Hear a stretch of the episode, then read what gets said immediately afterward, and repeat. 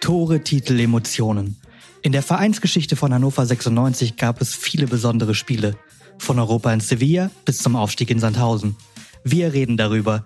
Mit einem früheren oder aktuellen Profi pro Folge und seinem liebsten 96-Spiel. Hierbei Telefon Kopenhagen. Heute mit Dominik Kaiser. Dominik Kaiser hat Champions League gespielt, Bundesliga, aber für Hannover 96 immer nur in der zweiten Liga. 78 Pflichtspiele waren es in den zweieinhalb Jahren, viele davon als Kapitän. Und 96 war sein letzter Club. Im Dezember hat er die lange Karriere endgültig beendet, mit 34 Jahren. Du, du hast im Interview mit der Leipziger Volkszeitung so ein Karrierefazit gezogen, hast gesagt, deiner Karriere würdest du die Schulnote 2 plus mit Tendenz zur 1 geben. Ist die 1 an der 96 Zeit gescheitert? Ich glaube, die Überschrift, ich weiß es gar nicht, ob ich so gesagt habe. Da ist, da, da, ist ja der, da ist ja der Kollege Schäfer in Leipzig unterwegs, der, den, Guido, ja. der ja fast in ganz Fußball Deutschland äh, bekannt ist. Und der lässt sich natürlich auch immer was Besonderes einfallen. Aber an sich bin ich sehr, sehr zufrieden mit meiner Karriere. Also hast du ihm gesagt, vier Minus mit Tendenz zu fünf oder was? Nee, nee, also es ging schon in die Richtung und ich glaube, also ich persönlich ähm, hätte mir das nie erträumen lassen, dass, dass ich so einen Weg im Profifußball gehen kann und ähm, sicher denkt man vielleicht an, an manche kleine Momente zurück, wo du denkst, ah, vielleicht dort eine andere Entscheidung oder dort ein anderes Spiel, dann hättest du vielleicht nochmal 50 Bundesligaspiele mehr oder vielleicht auch 100 oder fünf Champions League Spiele mehr. Aber an sich ähm, bin ich sowas von zufrieden und es geht eher Richtung eins als Richtung einer anderen Note. Deshalb, ähm, ich äh, habe bei absoluten Top-Clubs äh, gespielt, nicht nur sportlich, sondern auch von den Städten her, denke ich, da ähm, sehr, sehr viel Glück gehabt, äh, da wirklich auch viel Lebensqualität mitnehmen dürfen und äh, deshalb bin ich da absolut zufrieden. Ja, definitiv. Das letzte Pflichtspiel hast du gemacht am 15. Mai 2022. Äh, ein 3-2-Sieg gegen Ingolstadt. Im Sommer wurde dann dein Vertrag nicht mehr verlängert bei Hannover 96. Tat das weh oder wusstest du das relativ früh? Ähm, ja, das hat sich schon dann so ein bisschen abgezeichnet, ähm, als es dann im, im Frühjahr nicht so richtig vorwärts ging. Klar war es noch nicht sicher, wer Trainer wird, ähm, aber generell denke ich, war es auch richtig, da die ein oder andere Veränderung ähm, ja vor der Saison zu machen. Und ähm, ich bin da jetzt niemandem böse. Ich äh, war im Austausch mit Markus Mann und ähm, es war so, dass der Verein sich entschieden hat, äh, meinen Vertrag nicht zu verlängern. Und damit musst du, musst du dann auch klarkommen. Das ist so. Ich weiß, dass ich nicht mehr der Jüngste bin. Ich weiß auch, dass ähm, ich jetzt keine überragende Saison gespielt habe. Ich hatte, glaube ich, sehr, sehr viele Einsätze. Ich habe auch, denke ich, ordentlich gespielt, aber es war jetzt nicht überragend, dass du sagen musst, äh, ja, okay, den musst du auf jeden Fall, ähm, ganz egal wie alt er ist und wie die Perspektive aussieht, ähm, dazu nehmen. Ist auch jetzt das Geschichte. Ähm, das ist vollkommen in Ordnung so. Und ähm, ja, jetzt läuft's ja bei Hannover auch ohne mich ganz gut. Deshalb passt es. Äh, du hast dich dann fest fit gehalten bis bis in den Herbst. Hast, nimmt man sich dann einen Fitnesstrainer oder es gibt ja auch diesen äh, diesen Verein für vereinslose Profis. Da, da bist du wahrscheinlich nicht mitgefahren oder doch? Wie wie macht man das dann? Oder läuft man einfach nur für sich selber äh, jeden Tag fünf Kilometer Joggingrunden? Habe ich auch gemacht. Also ähm, Eilenriede habe ich schon fast jeden äh, Waldweg äh, abgegrast, aber ich habe viele. ich habe auch äh, mit einem Athletiktrainer ähm, ja, individuell oder dann auch mal in einer kleinen Gruppe gearbeitet, auch äh, fußballspezifischer gearbeitet, um mich zumindest so ähm, in Form zu halten, um bei einem richtig interessanten Angebot oder einer äh, interessanten Anfrage dann zumindest äh, nicht ganz unfit zu sein. Und äh, das gegenüber, würde sagen, zwei, drei Monate oder vielleicht auch ja Richtung Herbst rein. Äh, und dann habe ich es aber schon langsam zurückgefahren. Also ja, weil sich einfach das jetzt auch nicht so so ausgesehen hat, dass jetzt da noch ähm, ein richtiger Kracher äh, auf mich wartet. Und äh, gab es keine oder gab es nicht das richtige Angebot für dich? Es gab nicht das Richtige. Also mir war ähm, zum einen das Sportliche ähm, extrem wichtig und es musste auch ähm, mit meiner Familie, sage ich mal, gut vereinbar sein. Wir haben jetzt zwei Kinder. Ähm, meine Frau hat sich schon auch ein bisschen danach gesehnt, mal sesshafter, sage ich mal, zu werden und nicht nochmal für ein Jahr irgendwo hinzuziehen. Das kam nicht, das kam da nicht in Frage. Und ähm, generell Deutschland ähm, war, glaube ich, ein sehr, sehr schwieriger Markt oder ist es immer noch gerade für gerade für ältere Spieler auch.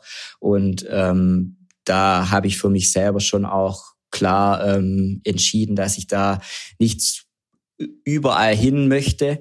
Ähm, Ausland waren noch ein, zwei äh, Dinge, die schon in meinem Kopf präsenter waren und die wir uns auch als Familie hätten vorstellen können. Aber es hat dann einfach nicht so hm. funktioniert, wie wie ich mir das vorgestellt habe. Und äh, also Ausland war, war das dann eher England, war das USA ist ja gerade auch relativ relativ viel. Ja, es war es war auch ähm, USA, aber auch das nähere, ähm, also hm. unmittelbare Ausland. Ähm, dann klar, Österreich, Schweiz ähm, wäre auch näher an der, unserer Heimat gewesen, was war schon auch eine Überlegung noch, aber ähm, auch keine schlechte Lebensqualität. Auf alle Fälle. Ähm, aber ja, es hat dann letztendlich nicht gepasst und ähm, dann muss man auch das nicht erzwingen. Also es wäre sicher möglich gewesen, jetzt noch Fußball zu spielen, aber so, ähm, ich will jetzt gar nicht sagen wichtig an sich hätte ich schon noch gern weitergespielt. Also ich habe mich zumindest fit gefühlt äh, und auch bereit gefühlt, nochmal einer Mannschaft zu helfen. Aber so ist es ja jetzt auch vollkommen in Ordnung und dann wird äh, ein neuer Weg anfangen. Hast du dich also schon dran gewöhnt, dass du jetzt äh, zu Hause bist bei der Frau und bei den beiden Kindern, die dann auch jedes Wochenende siehst? Das ist ja als Fußballprofi eher ungewöhnlich. Das ist ungewöhnlich, also gerade die Wochenenden natürlich. Äh, und ja, du merkst, dass du natürlich dich nicht mehr verabschieden kannst. Immer wieder mal äh, in ein Mannschaftshotel, um mal eine Nacht durchzuschlafen. Das hat gut getan. Das äh, fällt gerade weg. Dementsprechend ähm, ja, ist es eine andere Anstrengung. Die man sicher, glaube ich, auch nicht äh, über Jahre machen möchte. Also es ist auch dann mal gut, wenn die Kinder mal in den Kindergarten gehen. Die große, ähm, das hat jetzt funktioniert, da haben wir jetzt einen Platz und das läuft jetzt Wie auch. Wie alt sind deine beiden Kids? Ähm, ja, fast dreieinhalb und der Kleine ist eins. Ja, okay, ja, okay, dann ist mit Durchschlafen noch nicht so weit. Genau, dementsprechend ist schon gut was los. Ähm, die Nächte auch immer wieder natürlich dementsprechend und äh, ja, aber so ist es. Ich kann jetzt meiner Frau da wirklich äh, unterstützen, dann zur Seite stehen und äh, das ist auch mal schön und generell die Kinder so aufwachsen zu sehen, äh, da hautnah dabei zu sein, hat ja auch viele positive Seiten. Definitiv. Bist du dann auch einer, der dann äh, Windeln wechselt? Ja, kommt auch vor. Also täglich gerade. Täglich, ja. Vorbildlich. Jetzt hast du ja auch keine, wie gesagt, keine Ausreden mehr. Kein anstrengendes Training, keine, keine Spiele in sonst wo. Musst du immer machen. Nee, da aber habe ich auch kein Problem. Also das äh, gehört für mich schon auch dazu. Habe das auch als Spieler noch äh, gern gemacht oder als ich, sage ich mal, berufstätig war. Ähm, ja, jetzt gerade habe ich sicher für die Dinge dann mehr Zeit. Ähm, das ist auch schön. Trotzdem muss man natürlich äh, noch seinen Ausgleich irgendwie finden. Der war jetzt bei mir schon natürlich der Fußball, der mein Hobby war, plus dann noch Beruf. Jetzt musst du natürlich schon auch andere Dinge in deinem Leben finden, um ja, um trotzdem, sage ich mal, ausgeglichen zu sein. Weil nur die Kinder, ähm, so schön es ist, ist dann auf Dauer echt auch anstrengend. Hast du, hast du schon ein neues Hobby gefunden? Hast du eine Modelleisenbahn im, äh, in der Garage oder irgendwas anderes? Nee, ja, die Eisenbahn, die, die stehen ja im Kinderzimmer äh, und fahren im Kreis. Generell habe ich jetzt schon sehr, sehr viel Tennis gespielt, ähm, weil ich das Bist schon. Du gut? Das müssen andere beurteilen, aber generell habe ich vor, vor meiner Fußballkarriere sehr, sehr häufig oder fast professionell Tennis gespielt, also täglich trainiert als Jugendlicher und war da schon im, in einem Förderkader auch mit dabei, habe Turniere gespielt. Dementsprechend äh, treffe ich schon die, die Kugel ganz gut. Ähm, und das ist sicher auch was für die Zukunft, was ich wieder deutlich häufiger machen werde. Mhm. Äh, ja, du hast dich für gegen Tennis und für den Fußball entschieden. Du hast, glaube ich, wenn ich das richtig recherchiert habe, in der Oberliga damals angefangen. Dein erstes Profispiel hast du dann für für Hoffenheim gemacht und bis 2012 aus dem Bundesligakader zu RB Leipzig in die Regionalliga gewechselt, also die vierte Liga. Bist da sechs Jahre geblieben, bis in die Bundesliga wie vorhin erwähnt, du hast auch in der Champions League äh, ein Spiel gemacht. Hattest du dir deine Karriere jemals so erträumt äh, als, als Oberligaspieler, dass das mal so sich irgendwann entwickelt? Nein, das war überhaupt nicht auf meinem Schirm und es war auch nicht, ähm, glaube ich, irgendwie von von außen irgendwie ähm, sichtbar, dass das sich so entwickeln kann. Klar, als kleiner Junge hast du irgendwie immer den Traum, Bundesliga-Profi zu werden da geht's, denke ich, mir wie oder ging's wie fast jedem kleinen Kind. Ähm, du kickst auf den Bolzplatz und natürlich willst du dann äh, so gut werden wie die absoluten Topstars. Aber an sich war es weit weg. Ich habe ähm, als Amateur, sage ich mal, die Jugendjahre äh, durchlaufen im Heimatclub, dann ein bisschen bei einem größeren Club, der dann auch äh, die erste Mannschaft in der Oberliga zu Hause war ähm, aber wirklich rein auf Hobbybasis, Hobby. ähm, mhm. äh, Amateurniveau sicher kein schlechtes, aber einfach ganz klares Amateurniveau, zwei bis dreimal die Woche Training. Die Schule war äh, die Nummer eins. Ähm, da war es wichtig, da sage ich mal ähm, gut durchzukommen und sich für ein Studium, sage ich mal, vorzubereiten. Und ähm, ja, dann war sicher der Plan, parallel zum Studium vernünftig Fußball zu spielen, einfach äh, weil es mir Spaß gemacht hat und weil ich sicher auch gemerkt habe, dass ich nicht ganz schlecht bin, aber dass es sich dann so entwickelt, ähm, dass ich in Hoffenheim dann da so schnell Fuß fasse und klar dann die Zeit bei RB, da habe ich sicher dann das Feld nochmal aufgerollt von hinten äh, und bin dann so, sage ich mal, richtig in der Bundesliga dann angekommen. Hm.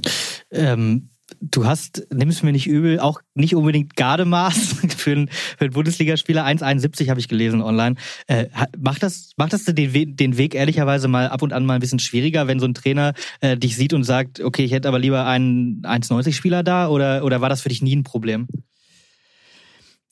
Also für mich war es jetzt nie ein Problem, also für mich persönlich. Ich bin damit gut mhm. klargekommen. Ähm, ich wusste oder habe dann schon gerade in den ersten äh, Jahren im Seniorenbereich auch noch als Amateur schon gelernt, wie ich meinen Körper einsetzen muss. Definitiv, ähm, sonst wärst du nicht so weit nach oben gekommen, ja. Äh, ich hatte einen, zwölf Jahre oder habe immer noch einen zwölf Jahre älteren Bruder, aber zu der Zeit, sage ich mal, äh, muss man sich durchsetzen. Ähm, ja, aber bei dem habe ich schon auch ähm, der hat auch ziemlich hoch Fußball gespielt und hab's auch gesehen. Der war noch einen Zentimeter, glaube ich, kleiner als ich. Ähm, dass es möglich ist, ähm, sich da durchzusetzen und eine gute Rolle zu spielen. Aber es war schon im Jugendbereich so, da war vielleicht auch der Abstand zu den Gleichaltrigen noch extremer, ähm, dass ich da meine Probleme hatte und auch der ein oder andere Trainer mir klar signalisiert hat, körperlich reicht es nicht Du kannst in der zweiten Mannschaft spielen oder ähm, kannst wieder einen Verein wechseln. Ähm, mhm. Die Probleme, die hatte ich in der U15, U17 teilweise. Und ähm, natürlich bist du da dann schon auch am Scheideweg. Also äh, ob du dann vielleicht tatsächlich das Ganze komplett beendest, wenn du schon merkst, okay, nicht mal bei meinem Heimatclub schaffe ich es äh, in der ersten Mannschaft, sage ich mal, in der, Jugend zu spielen, dann mhm. überlegst du natürlich schon. Aber generell ähm, haben mich da schon sehr, sehr viele bestärkt. Das waren dann auch einzelne Trainer, die mal das so gesehen haben. Ähm, und andere Trainer haben es komplett anders gesehen. Die haben, glaube ich, schon meine Qualität dann ähm, auf dem Platz gesehen und mir auch einiges zugetraut. Und deshalb wurde ich da sehr gut gefordert.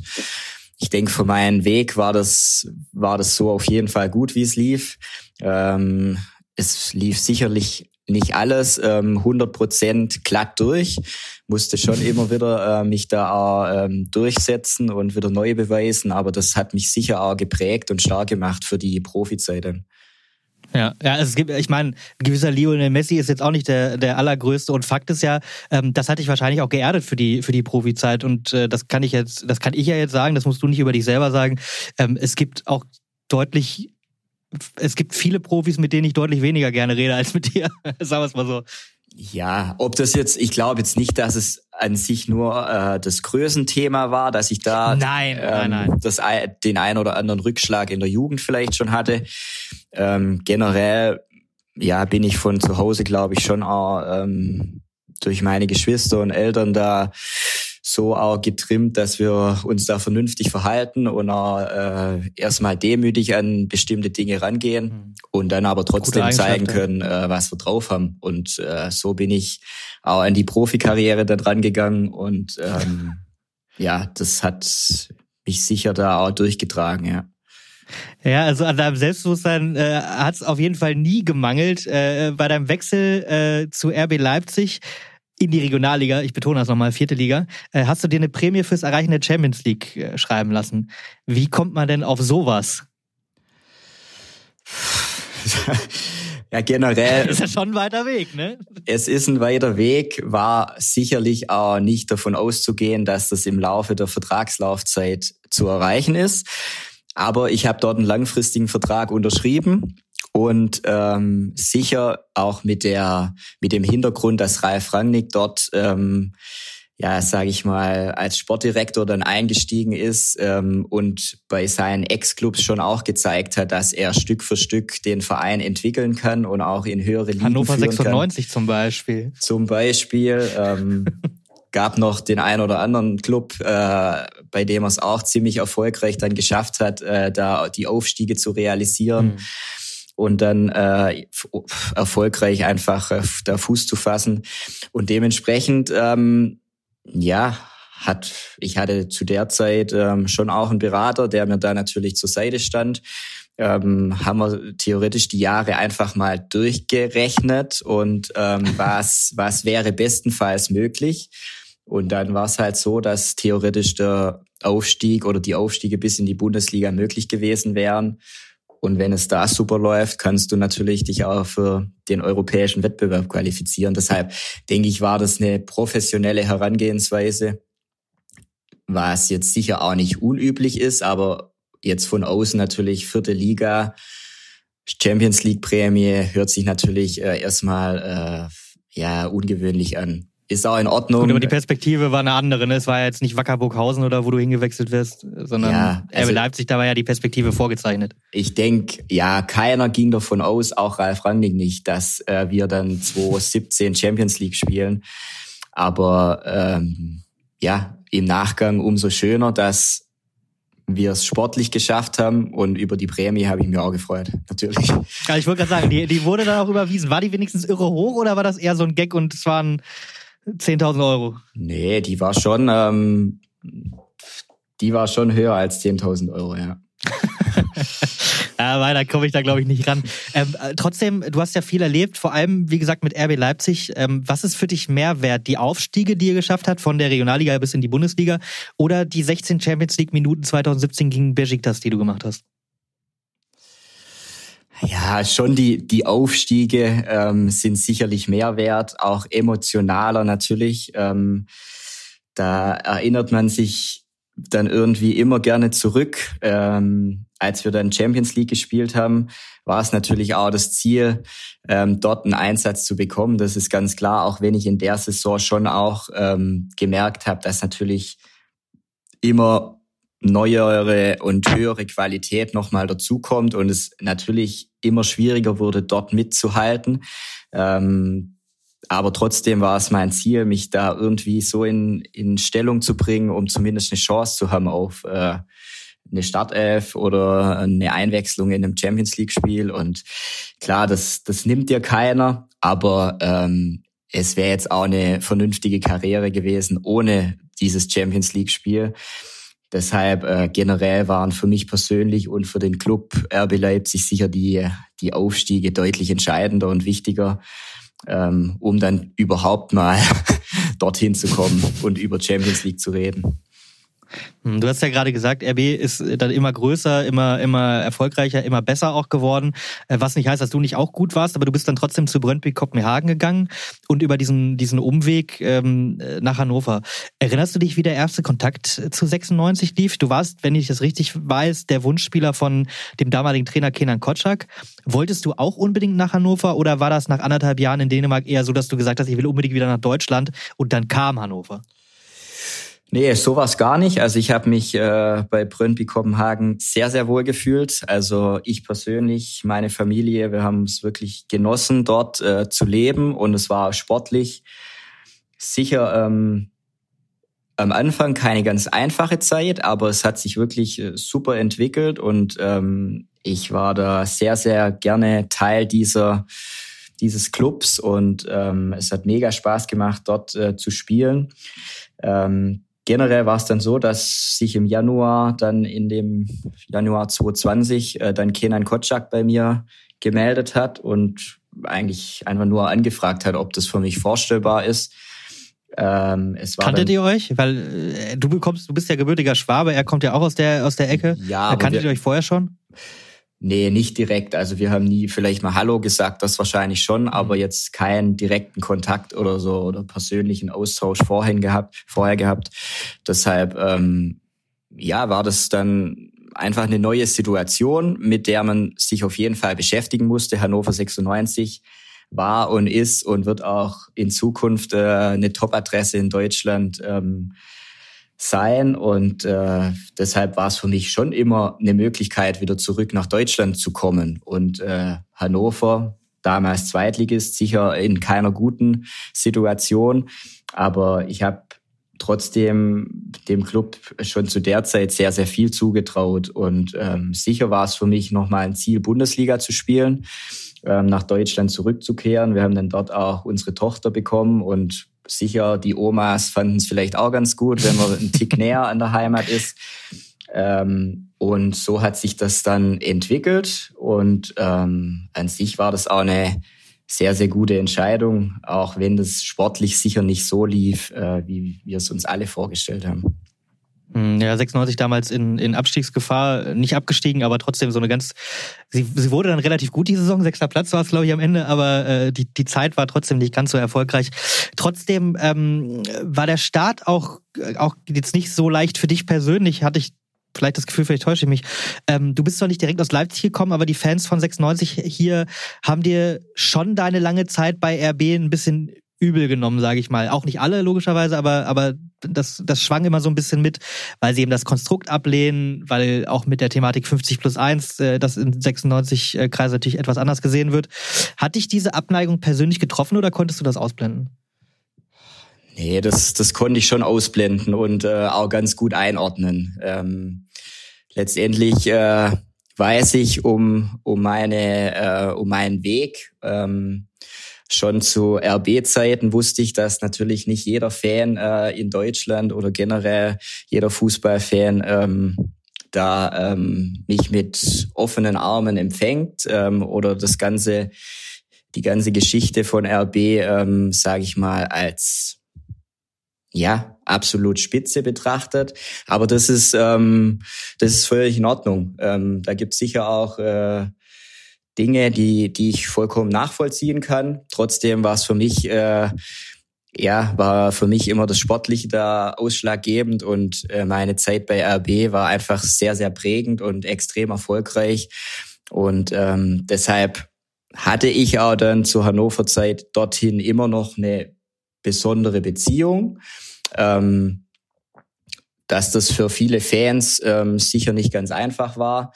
Um, kann ich auch verstehen. Trotzdem ähm, habe ich versucht und ich gehe auch davon aus, dass die meisten F Fans ähm, versucht haben, da das Beste einfach draus zu machen und ähm, mir das möglichst einfach zu machen, um, um dort Leistung zu bringen. Es wäre sicherlich einfacher gewesen, wenn wir, glaube ich, als Mannschaft da Jahr für Jahr überragend gespielt hätten. Ähm, ich auch persönlich ähm, vielleicht gerade in den, in den Scorings so abgeschnitten hätte wie bei Brøndby Kopenhagen oder auch zu mhm. RB-Zeiten, wo ich schon an vielen Toren, an vielen Assists einfach irgendwie dann direkt äh, beteiligt war. Das hat ja bei Hannover leider so nicht ähm, geklappt und deshalb klar habe ich das schon mitbekommen, dass ähm, da der eine oder andere Fan das Ganze nicht so positiv sieht, aber damit musst du, musst du als Spieler klarkommen. Das äh, geht nicht nur mir so ähm, oder einem ehemaligen RB-Spieler, das gibt's auch in anderen Konstellationen. Und ähm, da musst du aber als Profi dann trotzdem klar im Kopf sein und dich auf, auf den Sport konzentrieren und fokussieren. Das habe ich auch gemacht. Mal, mal vielleicht die Nachfrage, wie viel reflektiert man denn eigentlich als Profi so die Meinung von außen? Also liest man Twitter, liest man Zeitungen, hört man, liest man sich irgendwelche Fanforen durch oder lässt man das lieber sein? Wie hast du das gehandhabt? Ja, soziale Medien, da bin ich wirklich äh, sehr, sehr weit weg. Ähm, das habe ich überhaupt nicht verfolgt. Es war für mich nicht wichtig. Ähm, natürlich äh, bekommt man Zeitung, Fernsehen automatisch immer wieder mit sowohl positiv als auch negativ. Also, aber man muss es einfach gut einordnen und ich habe jetzt es nie richtig verfolgt, sondern ähm, ja einfach äh, natürlich normal ähm, immer wieder dann mit in in mein Leben mit aufgenommen, weil man einfach gar nicht drum rumkommt, mal bestimmte Artikel nicht zu lesen. Aber ähm, ja, ich habe das versucht, möglichst weit weg von mir zu schieben. Und äh, gerade dann, wenn es irgendwelche unangenehmere Themen gab, ähm, ja, ist es meistens besser, wenn du das äh, dann einfach so für dich nimmst, wie du es selber empfindest ähm, und von außen da nicht so viel auf dich einprasseln lässt. Mhm. Äh, du hast ja auch gerade über, über deine Scorer-Zahlen gesprochen, die, die bei RB und bei Brøndby ein bisschen besser waren. Ähm, unabhängig davon läuft man als Sechser oft so ein bisschen unterm Radar. Was macht denn den guten defensiven Mittelfeldspieler deiner Meinung nach aus? Ja, der muss natürlich erstmal, ähm, denke ich, schon auch mit den Laden zusammenhalten. Zusammen mit den beiden Innenverteidigern ähm, ist er, glaube ich, schon ein sehr, sehr ähm, wichtiges Verbindungsstück in der defensiven Stabilität. Ähm, wenn du alleiniger Sechser spielst, musst du die Position fast immer schon halten, auch im Spiel mit dem Ball. Ganz, ganz schwierig, äh, diese Position dann, sage ich mal, in offensivere Bereiche zu verlassen.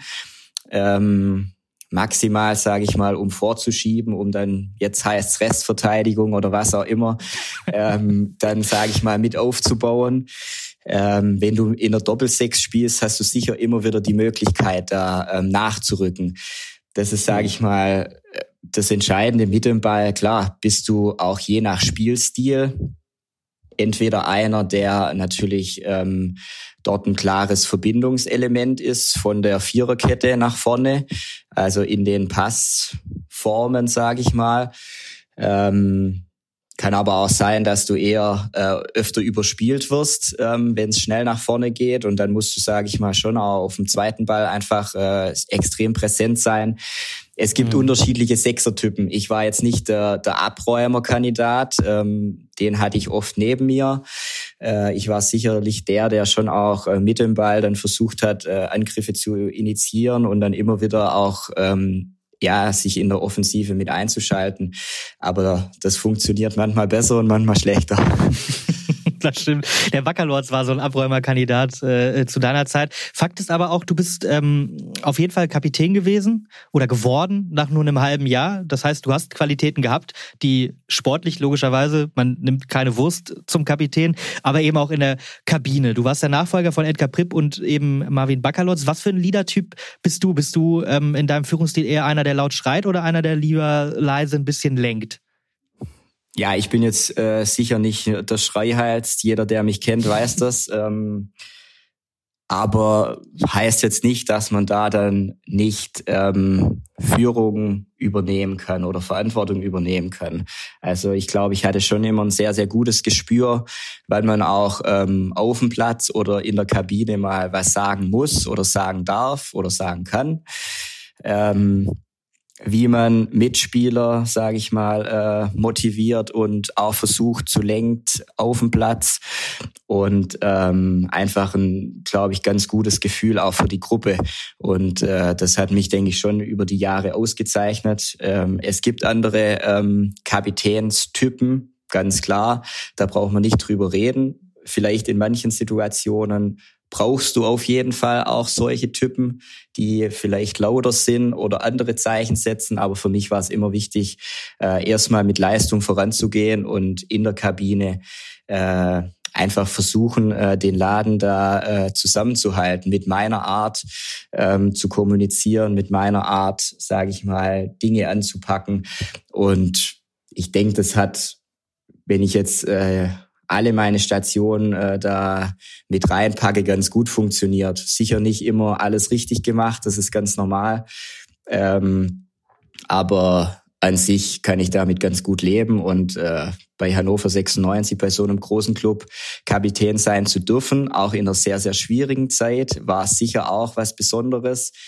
Gerade bei RB lief, lief vieles immer nur in die eine Richtung. Da ist es eh dann einfacher, ähm, da auch als Kapitän dann dabei zu sein und die Erfolge zu feiern. Brauchst du das, die Leute nicht mehr ganz so aufbauen, ja. Genau, das war jetzt ähm, in Hannover gab es schon dann auch paar andere Herausforderungen, aber äh, das hat mich, denke ich, für mein Leben und für meine Zukunft auf jeden Fall ähm, bereichert und äh, deshalb war das auch eine super Aufgabe und äh, bin bin da sehr stolz, dass ich da mal Kapitän sein durfte.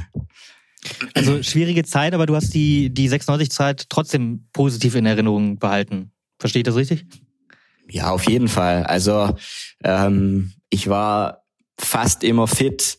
Ähm, ich habe trotzdem ähm, einige Spiele gemacht, auch wenn das sportlich sicher ähm, für mich persönlich, also besser hätte laufen können, mehr Tore, mehr Assists hätte ich mir natürlich gewünscht. Äh, mein Ziel war es ganz klar, ähm, in die Bundesliga mit äh, 96 äh, aufzusteigen. Das haben wir klar verfehlt. Ähm, aber trotzdem ähm, gehört es einfach auch zum Fußball dazu. Die zweite Liga ist extrem schwierig zu bespielen. Es ist mhm. ganz, ganz schwierig, da irgendwelche äh, Erfolgsszenarien vorauszusehen oder zu planen und ähm, frag mal den HSV. Genau und äh, deshalb ja musst du da als Club einfach weiter dranbleiben. Ich traue Hannover 96 wirklich in den nächsten Jahren da einiges zu. Ich glaube, sie haben ein paar wichtigen Stellstrauben gedreht und ähm, welche denn? ich also wenn ich jetzt nur ähm, ich denke mit Markus Mann eine sehr, sehr stabile Figur jetzt auf dem Managementposten, ähm, der auch nicht groß, glaube ich, durch die Gegend schreit, sondern ähm, sehr genau weiß, was er macht und wie er das angeht. Und ähm, ohne jetzt großen Einblick zu haben, aber ich auch aus, aus Zeiten ähm, schätze ich Stefan Leidl als einen sehr, sehr guten Trainer ein.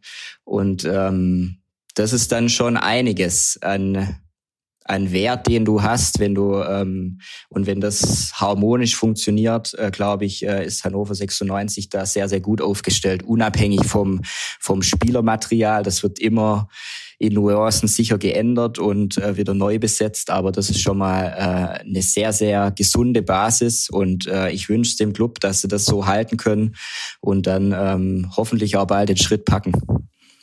Hm, für dich, du hast ja gerade gesagt, du warst eigentlich immer fit. Das ist mir auch aufgefallen, dass du irgendwie, äh, sagen wir mal, gutes Heilfleisch oder so. Gibt es da ein Geheimnis? Du brauchst keine künstliche Hüfte, Knie sind auch heile. Äh, Glück oder Geheimnis, dass der Körper äh, trotz Leistungssport oder den Leistungssport so gut verkraftet hat? Wahrscheinlich beides. Also auf jeden Fall brauchst du auch eine gewisse Portion Glück, da durch viele Zweikämpfe immer halbwegs unbeschadet durchzurutschen. Ähm, ich habe sicherlich auf meinen Körper schon geachtet, ähm, bin da die letzten 10, 15 Jahre schon sehr professionell, denke ich, umgegangen, habe professionell gelebt, habe versucht, äh, mich schon so zu ernähren, zu pflegen, um einfach äh, dann am Wochenende immer topfit zu sein. Trotzdem kannst du da nicht immer alles beeinflussen. Und ähm, du machst mal einen blöden Schritt oder ein Gegner erwischt dich äh, an einer blöden Stelle. Das Glück hatte ich, dass, dass mir das recht selten irgendwie widerfahren ist und ich da wirklich ohne große Verletzungen durchgekommen bin. Da bin ich sehr, sehr dankbar. Das ist alles andere als normal. Ähm, ja, keine Ahnung. Ich habe sicherlich muskulär vielleicht ganz vernünftige Voraussetzungen. Ich bin jetzt nicht der absolute Sprinter-Typ, wo du dann schon auch viele Muskelverletzungen irgendwie, die Gefahr zumindest da ist, äh, öfter da irgendwie Probleme zu bekommen. Das hatte ich gar nicht. Ähm, ja. Für die Geschwindigkeit gab es andere. Für die Geschwindigkeit gab es andere. Ich war hoffentlich immer wieder schneller im Kopf als andere. Ähm, und das braucht man dann auch. Ich glaube, ihr seid jetzt wieder nach Leipzig gezogen ähm, und du willst auch bei RB anfangen zu arbeiten. Das ist, steht fest, ne? Also du guckst dir jetzt erstmal alles an und dann geht's in den Managementbereich. Was kannst du dir da vorstellen? Ja, also generell ist da jetzt noch gar nichts ähm, richtig konkret. Also ähm, wir sind jetzt in Leipzig. Meine Frau kann hier auch beruflich gut Fuß fassen und äh, sicher ist mit RB äh, für mich auch eine Möglichkeit da, äh, wo ich Ach so, aber das ist nicht nicht fix fix, dass das so passiert. Nee, also ich äh, ich bin mit mit dem Club in im Austausch und ähm, ja, ich gehe auch davon aus, dass wir da eine gute Lösung äh, für beide Seiten finden werden. Ich kann mir es generell auf jeden Fall vorstellen, im sportlichen Bereich oder im Fußballbereich zu bleiben in der Zukunft und auch für einen Verein zu arbeiten.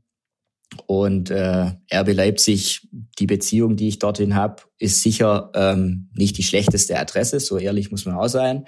Ähm, und ich glaube, da gibt es schon auch sehr, sehr viele Möglichkeiten, ähm, da Fuß zu fassen. Generell sehe ich mich weniger im Trainerbereich, sondern schon eher in der Administration, in der Strategie. Ähm, und da bin ich jetzt aber auch selber noch in der Findungsphase, ähm, wie ich mir das dann genau vorstelle oder in welche Richtung das dann wirklich in ein paar Jahren mal gehen kann. Deshalb ist es gerade noch recht offen. Mhm. Wenn du ganz am Anfang des Gesprächs hast du ja gesagt, du wolltest eigentlich mit, mit Fußball ein Studium finanzieren. Hast du dann nebenbei als Profi studiert, was dir jetzt irgendwie hilfreich wird nach der Karriere? Also ich habe ähm, vor meinen Bundesligaspielen angefangen zu studieren. Ich habe äh, auf Lehramt Sport und Mathematik studiert in Heidelberg zu der Hoffenheim-Zeit. Und die Pädagogik ist dir dann wahrscheinlich als, als Kapitän auch hilfreich gewesen. Ja, aber ich habe das jetzt ähm, nicht abgeschlossen in der Zeit und ich gehe auch davon aus, dass ich es jetzt nicht mehr abschließe. Ähm, und das Thema Mathematik ist auch durch. Also ähm, da gibt's kein Zurück mehr. Äh, ich habe jetzt auch schon zu meiner ähm, Zeit bei 96 äh, parallel so eine kleine Weiterbildung gemacht. Das ist kein offizielles Studium, sondern eher so eine Weiterbildung, mhm. um einfach immer wieder auch einen anderen Blick auf aufs Leben und auf den Fußball zu bekommen da ging es schon auch eben um Management, ähm. Aber ja, es ist jetzt nicht so, dass ich ein abgeschlossenes Studium während meiner Bundes- oder Fußballzeit äh, absolviert habe. Ähm, es ist möglich, ähm, dass ich das jetzt noch anhänge. Ähm, das traue ich mir zu und ist sicher eine Überlegung, aber es hängt jetzt schon auch von den nächsten Monaten ab, welche Möglichkeiten gäbe es jetzt auch beruflich direkt einzusteigen und äh, dann muss ich für mich entscheiden, äh, wie ich das angehe. Wie, wie ist das eigentlich? Du hast ja gesagt, du fühlst dich noch fit. Äh, spielt man dann einfach noch so ein bisschen hobbymäßig weiter Fußball oder sind die, sind die Schuhe wirklich im Keller mittlerweile? Die Schuhe sind im Keller. Ich habe vor ähm, einer Woche oder vor zwei Wochen ist es bald voll, äh, wirklich zum ersten Mal ähm, Hallenfußballschuhe äh, dann angezogen und gegen Ball getreten. Seit dem letzten Spiel gegen Ingolstadt äh, und bei so einem Hobbyhallenturnier dann tatsächlich mitgespielt. Es Hab war gewonnen? dritter Platz, dritter Platz. Ähm, nicht schlecht. Nicht, ja, nicht, nicht schlecht.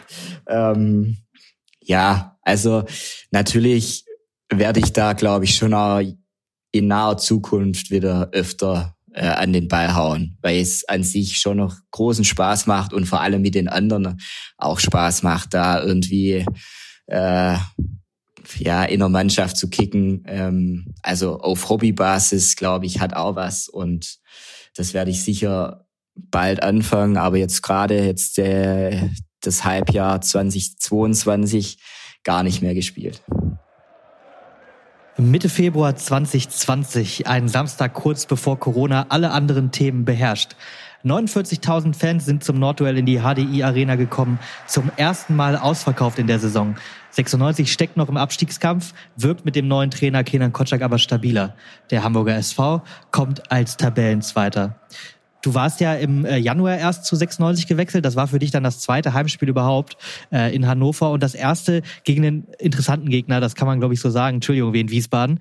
Aber wie fühlt sich das an, bei, bei so einer Kulisse 49.000 dann einzulaufen? Ja, das war außergewöhnlich und ähm, spätestens da hast du gemerkt, was was möglich ist in der Stadt und mit diesem Club. Äh, paar Spieler haben das natürlich schon auch erzählt. Ähm, Ron zum Beispiel hat ja schon die Europa. Mhm, Ron Robert Zieler, ja. Ähm, Ron Robert Zieler die äh, Europa League Phase, sage ich mal, miterlebt. Ein Henne Weidand hat in der Bundesliga, ähm, sage ich mal, äh, ja Spiele miterlebt, die emotional waren und ähm, Klar, der war ja sogar als Fan sogar schon in der Arena, das weiß ich. Genau. War's auch und, voll. und äh, klar, dann war das erste Spiel in Wiesbaden in einem großen Bundesliga-Stadion, aber natürlich mit einer überschaubar großen Zuschaueranzahl. Und dann das kam, ist auch nur 2-2 ausgegangen. Äh, ja. Und dann kam das HSV-Spiel und dann hast du natürlich mal gemerkt, ähm, wie es wie es brennen kann und ähm, was in diesem Stadion auch für eine Atmosphäre herrschen kann, wenn du natürlich einen guten Gegner hast und auch selber gut spielst. Ich denke, wir haben ein sehr, sehr stabiles Spiel dort abgeliefert, haben über lange Zeit ähm, also mindestens das Spiel mitgestaltet, wenn nicht gar dominiert und ähm, mhm. waren lange in Führung. Äh, die Fans haben uns unglaublich da durch die 90 Minuten getragen und deshalb war das äh, ein außergewöhnliches Spiel und von der Atmosphäre sicher eins meiner meiner absoluten Highlights. Kena Kotschak, euer Trainer, hat, hat das vor dem Spiel schon, äh, schon orakelt, dass es, ein, dass es eine gute Sache wird. Er hat äh, gesagt, wir werden uns nicht verstecken, wir haben keine Angst. Wie kann ich mir die Stimmung ähm, vorstellen in der Kabine vor so einem Spiel? Ihr seid in der Tabelle unten drin, der HSV ist, äh, ist Zweiter gewesen. Sorgt man sich da mehr, weil der Gegner ein guter ist, oder ist das noch mehr Motivation? Also für mich war es auf jeden Fall Motivation. Ähm, ich war ja auch wirklich komplett frisch dann äh, bei 96 mit dabei. Ich habe das Spiel, glaube ich, in Regensburg dann mitbekommen. Dann kam wir in Wiesbaden und dann wahrscheinlich noch eins. Aber hm. ans, ich könnte jetzt aber auch nicht sagen, welches. Ähm, Irgendwas auswärts. Fürth aber, vielleicht? Ja, ich, ich weiß es schon gar nicht mehr. Auf jeden Fall ähm, bist du ja, sage ich mal, noch voller Motivation und auch Vorfreude. Du weißt, du spielst jetzt natürlich bei einem großen Club, der sicher tabellarisch gerade nicht dort steht, wo er gern stehen möchte, aber an sich hast du ja auch das Gefühl, okay, da ist ein, ein Kader vorhanden, der wirklich hohe Qualität hat. Ähm, es ist jetzt ein neuer Trainer dabei, der ähm, sicher auch in dem, in dem Winter dann frischen Wind reingebracht hat. Und so gehst du ja dann in das Spiel und du, du, du weißt, äh, draußen warten fast 50.000, die zumindest die Mehrzahl dich äh, nach vorne treibt. Und äh, deshalb äh, war das reine Vorfreude und Motivation, da jetzt eine gute Rückrunde zu spielen äh, und natürlich auch die sportlich prekäre Situation aufzuhübschen. Und ähm, an sich kommen da solche Spiele dann vermeintlich gegen vermeintlich große Gegner meistens äh, recht. Es ist dann doch einfacher, wie dann, wie zum Beispiel gegen Wien Wiesbaden, äh, ja, wo du ja unabhängig vom Tabellenstand eigentlich immer haushoch gewinnen müsstest. Ähm, mhm. aber in der zweiten Liga es einfach nie ein Spaziergang wird ähm, äh, dann so ein Spiel zu spielen wie gegen HSV. Deshalb ähm, mhm. war das reine Motivation und Vorfreude und so wie die ersten Minuten. Ich kann mich noch recht gut erinnern äh, auch an die Aufstellung. Äh, der Trainer hatte einiges geändert, hat Bakker ja, ändern die, müssen, genau. In die Innenverteidigung. In die Innenverteidigung und ich habe dann davor alleine auf sechs gespielt, aber es hat super funktioniert in den Anfangsminuten und dann ähm, kommst du natürlich auch äh, in einen Flow, in ein gutes Gefühl rein und äh, dann macht es auch richtig Spaß. Ja, ihr hattet gar keine Wahl, äh, anders äh, als anders zu spielen. Du warst in der äh, vor der Dreierkette im Mittelfeld. Ähm, ich glaube, Josef Ellis war gesperrt und Felipe wieder verletzt und äh, dann gab es gar nicht mehr so viele Innenverteidiger. Äh, und dann hat der Kenan gedacht, äh, ich habe noch drei, die ich da so irgendwie hinstellen kann, die stelle ich da alle hin. Ähm, da heißt natürlich auch nicht ganz so viel Raum für, für Fehler, wenn nur drei Leute hinter dir stehen.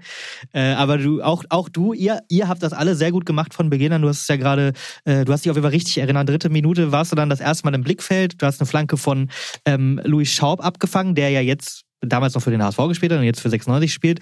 Ähm, du warst ja noch nicht lange in Hannover damals, du hast ja gerade gesagt, vier Spiele. Äh, wie schwer fällt das dann in einem neuen Club, äh, in einem neuen Club auch seine Rolle zu finden, sowohl sportlich als auch so ein bisschen in dem Teamgefüge? Ja, das ist eine gute Frage ähm, und ist auch kom komplett ähm, unterschiedlich. Aber generell in einer Fußballmannschaft verläuft es meistens reibungslos und sehr, sehr einfach, angenehm. Also äh, ich hatte jetzt nicht so viele Wechsel. Also es gibt sicher andere äh, Spieler in, im Profibereich, die in zwölf Jahren ähm, bei mehr Vereinen spielen und mehrmals neu ankommen, neu anfangen. Hast du mit Jonathas noch zusammengespielt? Ich weiß es gar nicht. Nee, habe ich nicht. Hab ich nicht. Hält mir so gerade ein, der Name. Ja, der, der Name ist in der Kabine immer wieder aufgeploppt.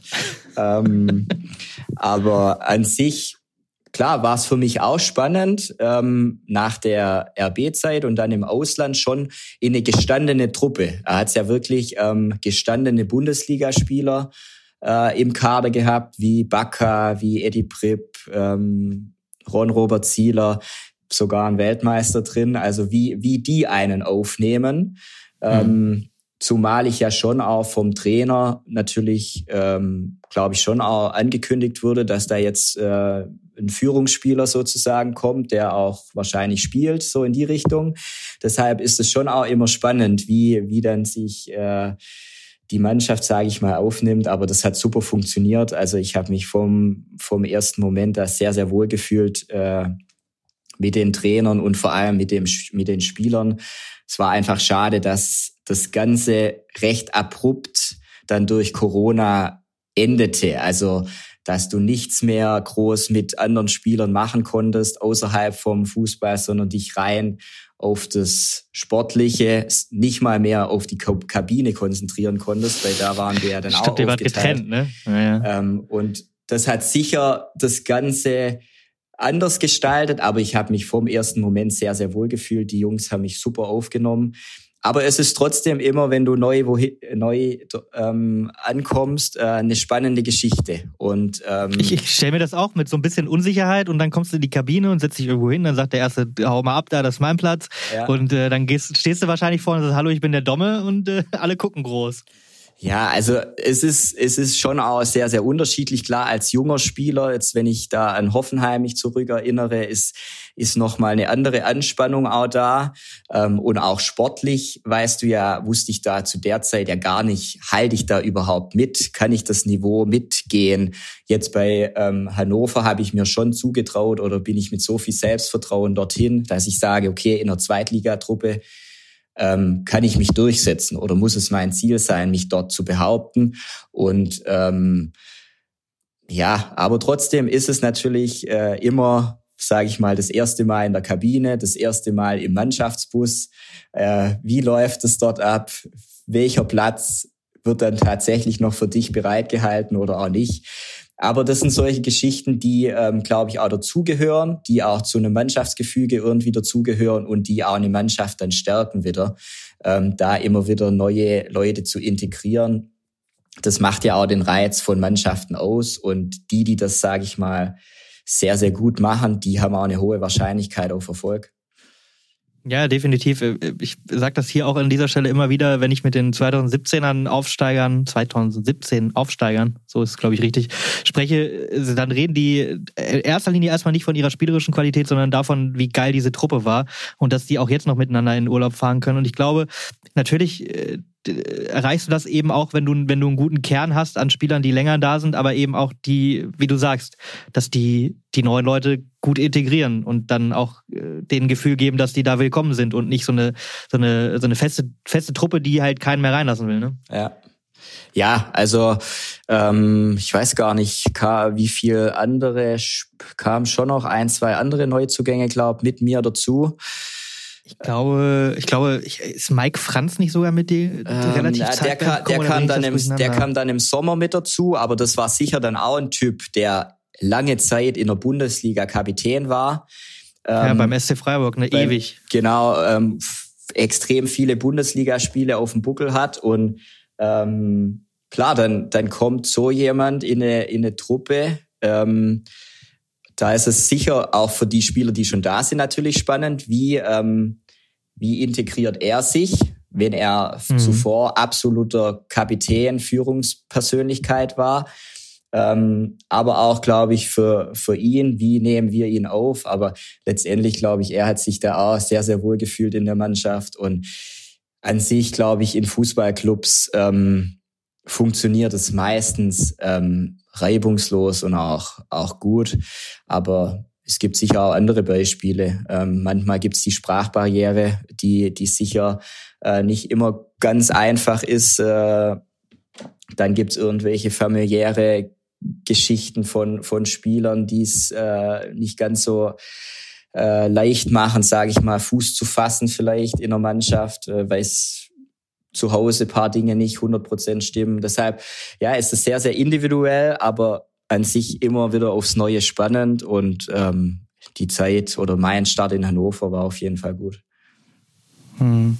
Ja, es, es ist ja auch aktuell, ähm, ich glaube, da verrät man jetzt nicht so viel, wenn man sagt, äh, Sprachbarriere war ungefähr eins der Probleme von, vom Kollegen Jonatas. Äh, die, die familiäre Situation war eine Zeit lang eins der Probleme vom Kollegen Geil und Dua. Ähm, ja. Das ist, glaube ich, glaube ich, nicht so schlimm. Ich gucke übrigens gerade nach, äh, wer mit dir zusammengekommen ist, und zwar ein gewisser John Gudetti. Ja, genau. Äh, Philipp Ochs, Michael Rateitschak und Martin Hansen. Also, also viel, äh, will jetzt nicht sagen alte Männer, aber viel, viel Erfahrung. Ja, das war dann auf jeden Fall so. Ähm, klar, ich denke, das war auch die, das Ziel von Kenan Kotschak, da schon auch auf Stabilität und Erfahrung dann ein Stück weit mehr noch zu setzen, zu den ähm, schon Erfahrenen, die da waren. Ähm, hat ja auch funktioniert. Also äh, unterm Strich äh, seid ihr Sechster geworden am Ende der Saison, nachdem ihr von der von der Punkteausbeute eine, eine fast perfekte Rückrunde. Also mit dem Schnitt steigst du vielleicht sogar auf. Ähm, und das war sicher auch das Ziel, das dann in die neue Saison zu tragen. Aber ja, es hat dann. Das hat nicht funktioniert. Es hat dann leider nicht so funktioniert, wie wir das erhofft haben. Aber in dem Spiel gegen den HSV hat sehr viel funktioniert. Siebte Minute, Haraguchi-Flanke fliegt in den Strafraum. Aber über Albonos, ihr wart, und das hast du ja vorhin auch schon angesprochen, eigentlich leicht überlegen in einem, in einem richtig guten, flotten Spiel. Elfte Minute hatte der HSV dann die erste Chance. Zieler faustet erst eine Hereingabe weg und klärt dann einen Fernschuss von ähm, Sonny Kittel. Der Kicker hat über das Spiel geschrieben, der Einsatz stimmt bislang bei 96. Das war in dieser Saison nicht immer so. Wie hast du die Stimmung damals ähm, nach deinem Wechsel empfunden? War das, war das wirklich diese Aufbruchstimmung mit, mit diesen erfahrenen Kräften? Ähm, oder war das immer noch ein bisschen dieses, äh, wir sind im Keller, äh, da wollen wir eigentlich gar nicht stehen, wir müssen uns mal ein bisschen aufraffen? Nee, das war schon äh, Aufbruchstimmung. Letztendlich ging es daran, ähm, den Tabellenkeller so schnell wie möglich zu verlassen, um dann ähm, einfach ein bisschen entspannter arbeiten zu können. Ähm, nicht sich zurückzulehnen, sondern einfach nicht nur, sage ich mal, ähm, Woche für Woche zu, zu schauen äh, und äh, ja, zu hoffen, dass, dass die Gegner ähm, nicht noch punkten, sondern äh, den Fokus auf sich zu setzen und auf das eigene Spiel. Und das, wir haben uns dann schon, denke ich, nach und nach da befreit aus der Situation. Und ähm, klar, wenn du merkst, dass du auch ganz guten Fußball spielst und vor allem der Einsatz auch passt. Und ich denke, das hat in der Rückrunde schon in fast allen Spielen ähm, ganz gut funktioniert. Wir sind da als Mannschaft, denke ich, wirklich äh, gut aufgetreten. Und ähm, dementsprechend, ja, war das dann schon auch äh, so, dass wir da Woche für Woche uns da gegenseitig gepusht haben und äh, dann die Punkte auch eingesammelt haben. Ja. Hm, der HSV äh, ist dann besser geworden, hatte nochmal ähm, eine, eine Chance äh, in der 22. Minute durch Schaub. Der hat sich so durchgewackelt, aber Zieler und äh, euer Kapitän Bakker stören. Und in der 25. Minute hattest du dann eine Chance, die nächste. Du durftest, du warst zwar noch nicht lange dabei, aber die Standards durftest du trotzdem schlagen. Äh, 25. Minute, die Ecke, ähm, der Ball landet über Umwege dann bei Backerlords. Der Abschluss wird geblockt und ihr sagt Hand, aber Schiri Matthias Jöllenbeck bleibt stumm das war ein bisschen unglücklich, aber grundsätzlich eben, ihr hattet viel Tempo, wenig Torchancen. Kann man, glaube ich, so zusammenfassen. Sieht man sich oder hast du dich damals als Sechser mitverantwortlich gefühlt für die offensive Power oder hast du dir immer gedacht, so das können die anderen richten? Die Schnellen zum Beispiel auf Außen? Ah, nee, ich hatte ja schon in meiner Zeit dann auch gerade in Leipzig ähm, auch offensivere Positionen begleiten dürfen und habe da einige Tore gemacht. Deshalb irgendwie habe ich da schon immer Bock, da auch in gegnerischen 16er zu kommen und zu Abschlüssen zu kommen. Ähm, als alleinige Sechs, habe ich ja vorhin schon gesagt, ist es immer nicht ganz einfach. Schwierig. Da muss man sich zurückhalten immer wieder. Aber ähm, generell ist es jetzt noch nie so gewesen, dass ich sage, ah, macht mal die da, die vier oder fünf da vorne, ihr seid verantwortlich, damit die Tore fallen. Also es ist ein Mannschaftssport und äh, da sind die Innenverteidiger genauso involviert wie der Stürmer, äh, damit wir offensiv äh, eine gute Rolle spielen. Es hat sicher da ähm, spielerisch auch in dem Spiel gegen HSV nicht alles super funktioniert, aber ich glaube, wir waren richtig gut im Spiel. Ähm, wir haben wenig zugelassen und immer wieder ähm, dann doch auch, und wenn es über Standards war, ähm, dann äh, gefährliche Aktionen im 16er vom, von Hamburg gehabt. Und das musste auch die Herangehensweise sein, einfach über die Rückrunde, um so ähm, mit der Power dann Spiele zu gewinnen. Und letztendlich ist es einfach auch das Spiel in der zweiten Liga. Es ist schwierig zu bespielen und du musst erstmal viele, viele Basics äh, an den Tag legen, um da erfolgreich zu sein. Hm, aber dieses Selbstbewusstsein hat euch Kenan Kotschak dann auch schon vermittelt. So dieses, äh, die, wir stehen da zwar unten, aber es ist wurscht. Ja, wir also sind, wir strahlen was aus.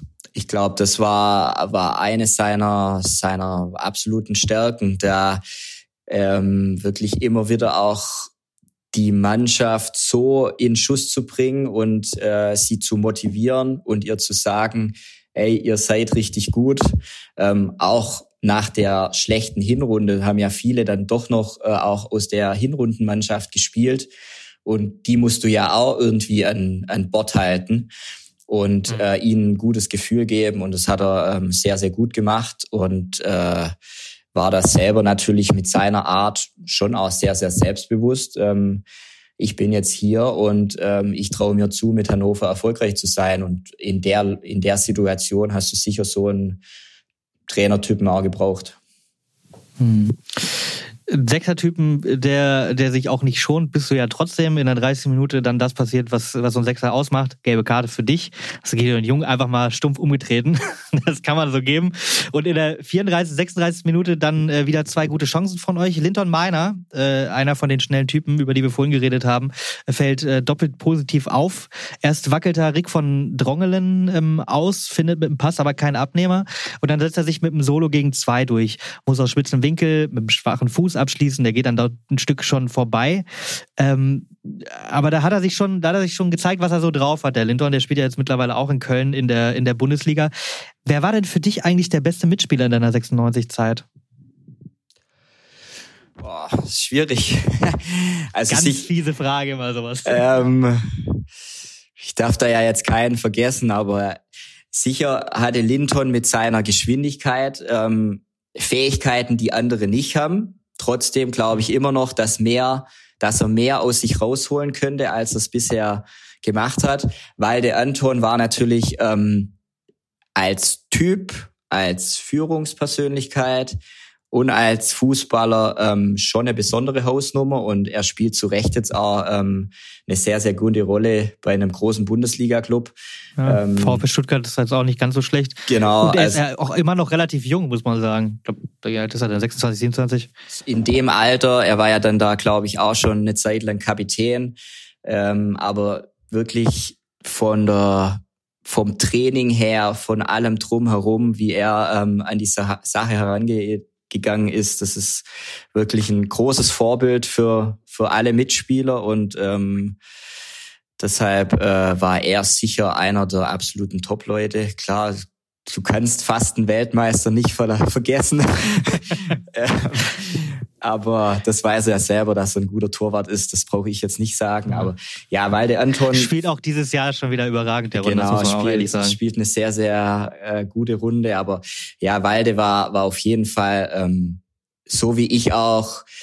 Er ist jetzt auch nicht der Typ, der ähm, Spiele durch drei Übersteiger und einen Fallrückzieher entscheidet, aber ich mag einfach auch solche ähm, Arbeiter, die trotzdem eine sehr, sehr hohe Qualität am Ball haben und das hat er. Also er ist zwar Innenverteidiger oder eher ein defensiverer Sechser, ähm, aber er versteht das Spiel und äh, hat wirklich sehr, sehr viele Facetten, die einen guten Fußballer auszeichnen. Hm. Ähm, zurück zum HSV. Es, es, es bleibt beim 0-0 trotz der Chance. Du hast noch eine äh, per Freistoß, die fängt aber Daniel Heuer Fernandes, der HSV-Keeper, ab. Und dann geht's rein in die äh, Kabine. Jetzt gibt's die obligatorische Frage in diesem Podcast natürlich auch für dich. Was sagt man sich da in der Kabine? Ähm, und hast du, hast du dich damals eigentlich schon äh, getraut, äh, in Anführungsstrichen, dann, dann das Wort zu ergreifen? Weil ich meine, Führungsspieler warst du immer und überall, aber eben erst so kurz da. Mach, sagt man da was oder hält man sich da lieber zurück? Also ich habe sicherlich, also das würde mich jetzt sehr wundern, ich habe bestimmt jetzt nicht ähm, mich da vor die Mannschaft gestellt äh, und gesagt, so und so müssen wir es machen. Also das ist eh unüblich, das passiert natürlich immer wieder mal, aber letztendlich bin ich auch der Meinung, es dürfen nicht zu viele Spieler dann da gerade in der Halbzeit ähm, das Wort ergreifen, diskutieren oder über irgendwelche ähm, taktischen Herangehensweisen äh, sprechen, sondern dafür ist der Trainer da. Man äh, hat die Halbzeit sicher, um, um bestimmte Dinge zu besprechen. Und da gehört es natürlich mal dazu, dass sich drei, vier irgendwie über eine Situation austauschen oder über äh, über irgendwas, was man anders machen kann. Aber letztendlich ähm, versucht man da zur Ruhe zu kommen und dann kommt der Trainer rein und äh, sagt, was er davon hält oder nimmt uns vielleicht mit ins Boot. Aber ich habe mich jetzt ganz, ganz selten und vor allem nicht in irgendeiner Anfangszeit ähm, dann äh, vor eine Mannschaft gestellt, ohne dass der Trainer vielleicht dann noch dabei ist und gesagt, ey, so und so müssen wir es machen, so funktioniert's nicht.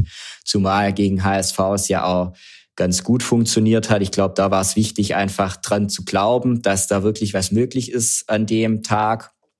Und ähm, ja, so geht man da dann auch miteinander um. Natürlich ähm, übernimmt da mal ein Spieler dann das Wort und äh, sagt was, aber es darf auch nicht ausarten, weil ansonsten geht's in zu viele Richtungen. Jeder Spieler hat ja dann doch mhm. individuell eine andere Sicht auf bestimmte Situationen und ähm, sieht es vielleicht auch komplett anders. Und äh, letztendlich ist es wichtig, dass wir ja als Mannschaft dann eine Marschroute haben und dafür ist schon erstmal, finde ich, gerade in der Halbzeit der Trainer verantwortlich.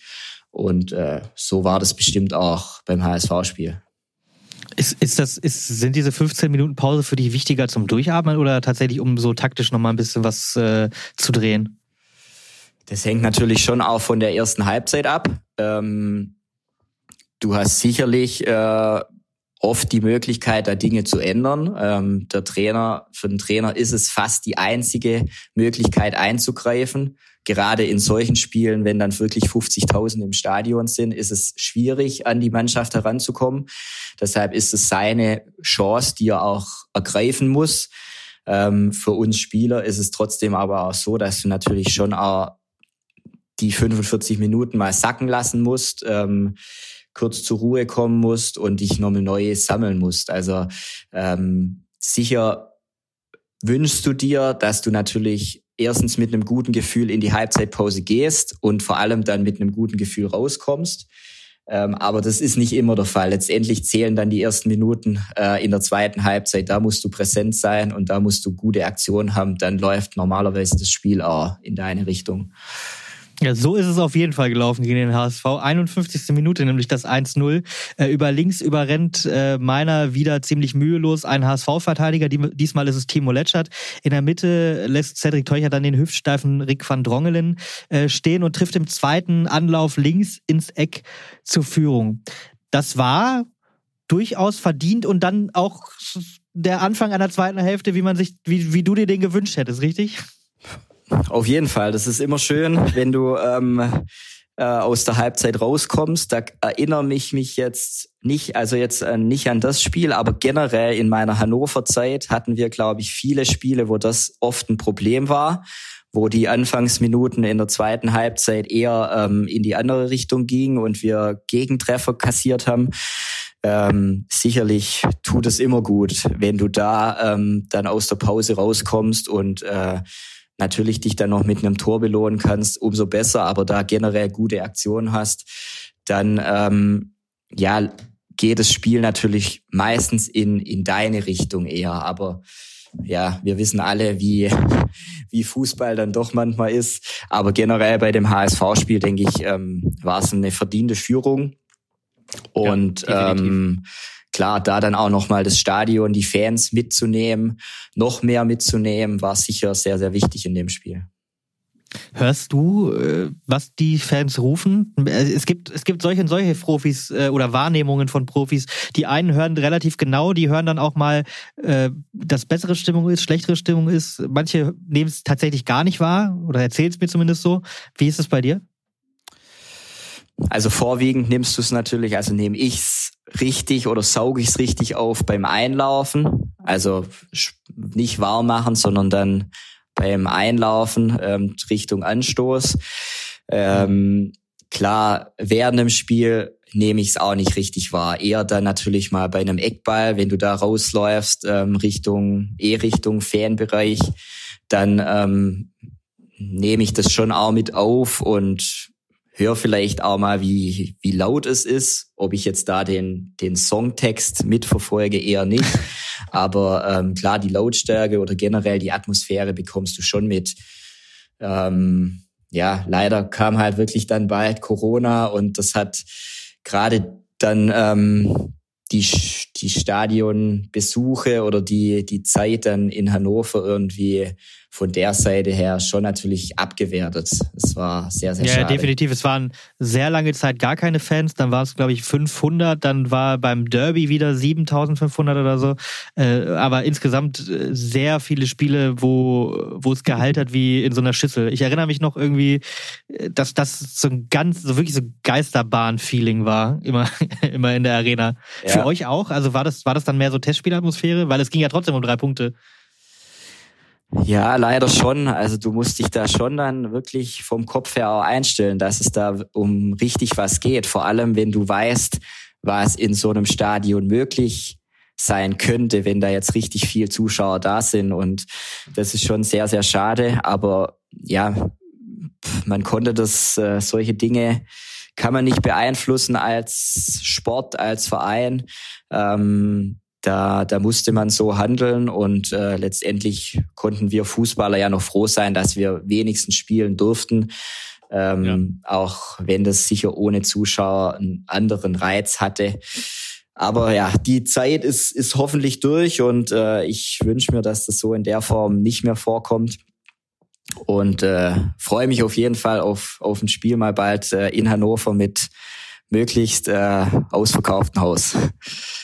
Also gerade läuft es ganz gut bei den, bei den äh, Verkaufszahlen auf jeden Fall. Ähm, und ich erinnere mich bei Corona, ihr hattet ja auch den ersten, den ersten Corona-positiven Profi, jedenfalls den ersten offiziell Corona-positiven ja. Profi mit, äh, mit Timo Hübers, der hier auch schon im Podcast war. Und der hat mal gesagt, er glaubt, er war gar nicht der Erste. Er war nur der Erste, der getestet wurde.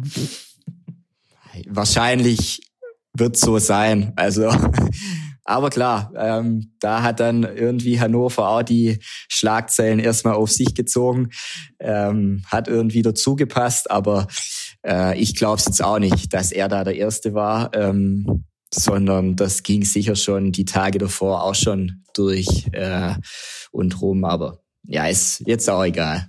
Er hat es ja auch ja, ganz auf, gut auf überstanden. Zum Glück. Also ja. das muss man ja auch sagen. Das ist, äh, war, war irgendwie, äh, bringt man immer gerne wieder ins Gespräch, aber Hauptsache ihm ist gut gelau äh, bei ihm ist es gut verlaufen, ihm ging es gut. Ja. Ist, äh, bei allen, auch bei 96 und, und drumherum äh, ist, ist nichts verblieben. Zurück zum Spiel. Das 1 zu 0, ganz tolle Situation für euch nach der Halbzeit. Leider aber auch der Weckruf für den HSV. Das muss man auch ehrlicherweise so sagen. 55. Minute versucht Sleibold, dessen Schuss haarscharf über die Latte fliegt. Nur eine Minute später dann Bakary Yatta. Da muss er eigentlich das 1-1 machen. Leibold setzt sich gegen Bakalotz durch, legt den Ball zurück an Elver. Und Yatta kommt frei zum Schuss, sehr frei zum Schuss und äh, aber am leeren, leeren Tor vorbei. In der 58 Minute dann rettet Waldemar Anton, den du ja gerade sehr gelobt hast, auf der Linie. Kittel war aus fünf Metern zum Abschluss gekommen und ihr habt so ein bisschen, so ein paar Minuten zumindest, den Faden verloren. Ihr habt dann reagiert nach dem Motto, Angriff ist die beste Verteidigung, aber der HSV ist schon, ist schon immer mal wieder jetzt vors Tor gekommen. Macht man sich da Sorgen, dass das dann so das so ganz kippt? Oder wart ihr da so selbstbewusst, trotz der schwierigen Situation zu sagen, okay, das, das, das norden wir wieder ein? Ja, ähm, du weißt dann schon meistens, was auf dich zukommt, wenn dann der HSV ähm, hinten liegt. Äh, mit seiner Dominanz mit dem Ball ähm, können sie natürlich äh, enorm Druck erzeugen und es ist dann meistens automatisch so, wenn du dann in Führung gehst, ähm, fürs, gehst du leider in so einen Verwaltungsmodus. Ähm, eher unterbewusst, auch wenn du von außen wahrscheinlich äh, von den Trainern die Ansage bekommst, weiter aktiv bleiben, wenn jeder Einzelne auf dem Feld denkt äh, und wahrscheinlich dem Mitspieler auch sagt, ey, komm, äh, weiter hoch, hochpressen, aktiv. Aber ja, du wirst dann so nach und nach äh, in deine eigene Hälfte gedrückt. Und der HSV hatte zu der Zeit und hat auch jetzt einfach noch die Qualität, dann das auch so zu bespielen und richtig gefährlich zu werden. Und dann ist es aber auch so, dass du auch da ähm, weiterhin dran glauben musst, dass du äh, das gut verteidigen kannst, auch äh, wenn du tief stehst.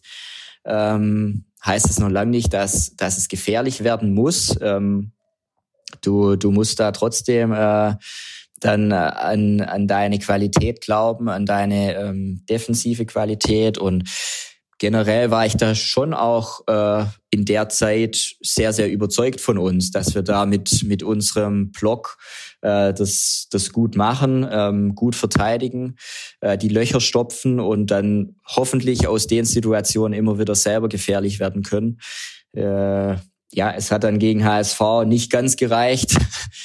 Ähm, und die, die Nachspielzeit war dann, glaube ich, zu lang oder ich weiß es nicht mehr ganz genau. Ja, ja, doch, doch, doch, genau. aber, aber Stich, Stichwort Qualität des HSV ist auch das Richtige, weil die haben erstmal Joel äh, Poyanpalo und Martin Harnik nochmal eingewechselt in der 63. Minute. Die auf der Bank zu haben, ist ja jetzt auch nicht so schlecht für Lukas Hinterseher und Jatta.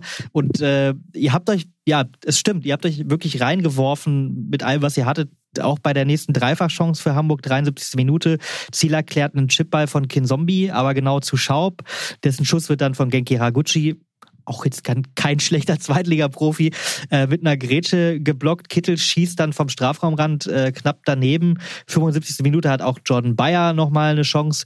Für euch Habt, du hast es ja gerade gesagt, aus, aus diesem Reinwerfen ist ab und an mal ein Entlastungsangriff geworden zum Beispiel über Linton Miner, ein Freistoß dann auch noch vom eingewechselten Edgar Pripp. Aber so richtig habt ihr euch dann, habt ihr die Löcher dann doch nicht gestopft bekommen. Also zumindest sehr, sehr spät. Und ich glaube, viel bitterer als das geht's nicht. 90. Minute plus sechs. Und wir reden in, von einer Zeit äh, vor, vor der WM in Katar, wo das nicht normal war, dass es sechs Minuten Nachspielzeit gibt. Das eins zu eins, äh, auch so ein, so, so ein Kack, also es war kein richtiger Aufbau mehr. Der Ball wird von HSV einfach lang nach vorne äh, geschlagen. Das, der Ball wird wie so ein Flipper zur Bogenlampe. Zieler fliegt im Strafraum halb vorbei an dem Ball. David Zombie versucht's. Und weil die Anwon rettet noch auf der, auf der Linie, allerdings zur Ecke. Und äh, bei der ist dann äh, der eingewechselte Poyanpalo äh, völlig frei. Dumme, dumme Frage, ne? Aber wie weh tut denn das? Ja, so das zu verlieren. Ich muss ehrlich sagen, gerade den Eckball und dann den Kopfball habe ich auch noch ganz gut vor mir. Also klar, du versuchst natürlich dann ähm, gerade Standardsituationen zu vermeiden. Ähm, und vor allem, wenn die Nachspielzeit dann schon so weit fortgeschritten ist, hoffst du irgendwie dann auch auf einen Schiedsrichter. Aber auf den konnten wir uns äh, leider nicht also du verlassen. hast auch mal gesagt, bitte mal abpfeifen, frühzeitig, oder? Mit Sicherheit habe ich das gesagt, aber ähm, ja, äh, letztendlich ist es dann natürlich auch eine Wahrscheinlichkeit, umso mehr Bälle da dann nach und nach reinfliegen. Irgendwann kommt natürlich auch ein HSV-Spieler da noch gut ran.